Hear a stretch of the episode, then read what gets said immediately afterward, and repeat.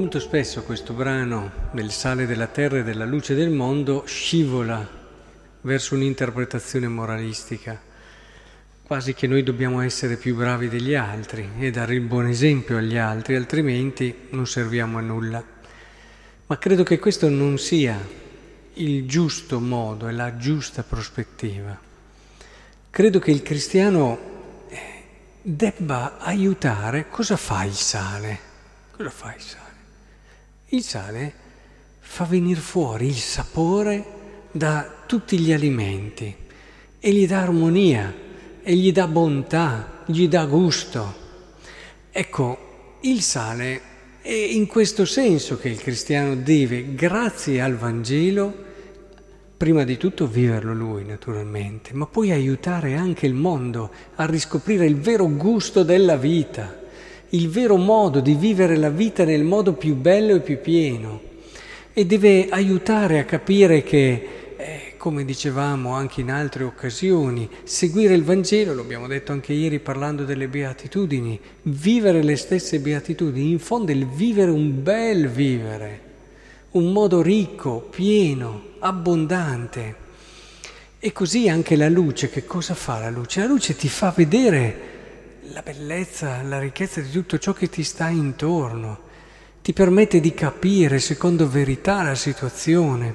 Ecco, il cristiano deve proprio aiutare il mondo proprio come fa il sale con gli alimenti e la luce col mondo. Ed è per questo allora che prima di tutto, dice qui, se non è salato, cioè prima di tutto è lui che deve riscoprire questo.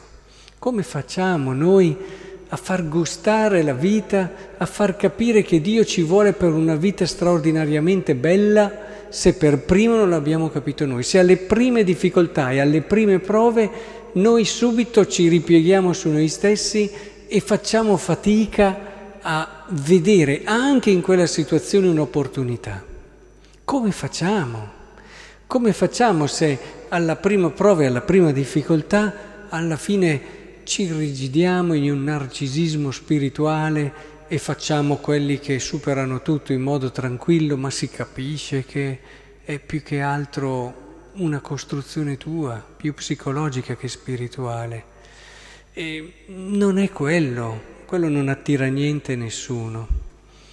Vedete, ci possono essere un'infinità di situazioni nella nostra vita, ma se abbiamo questa interiorità e profondità di Vangelo vissuto, non ci sarà situazione che esca dalla prospettiva che Dio vuole per noi il bene e il meglio. Dipende solo dalla profondità di fede con cui la affrontiamo.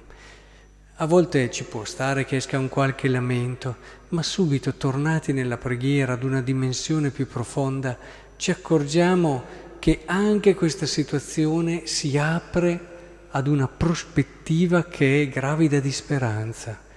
Non c'è difficoltà o prova che esca da questa logica. E allora chiediamoglielo al Signore, davvero, prima di tutto devo essere salato io e dare luce io, avere io sapore, sapore, il gusto del vivere. Devo avercelo io e più vivo il Vangelo, più ti seguo, Signore, più vivo con la coraggio e la forza delle tue scelte e quindi faccio mie eh, le tue scelte coraggiose. Ecco che allora più mi accorgo che questa davvero è la vita più bella. Purtroppo in queste cose, come in tutte poi la virtù, esempio sull'umiltà, lo sapete che si dice che la capisce solo chi ce l'ha l'umiltà.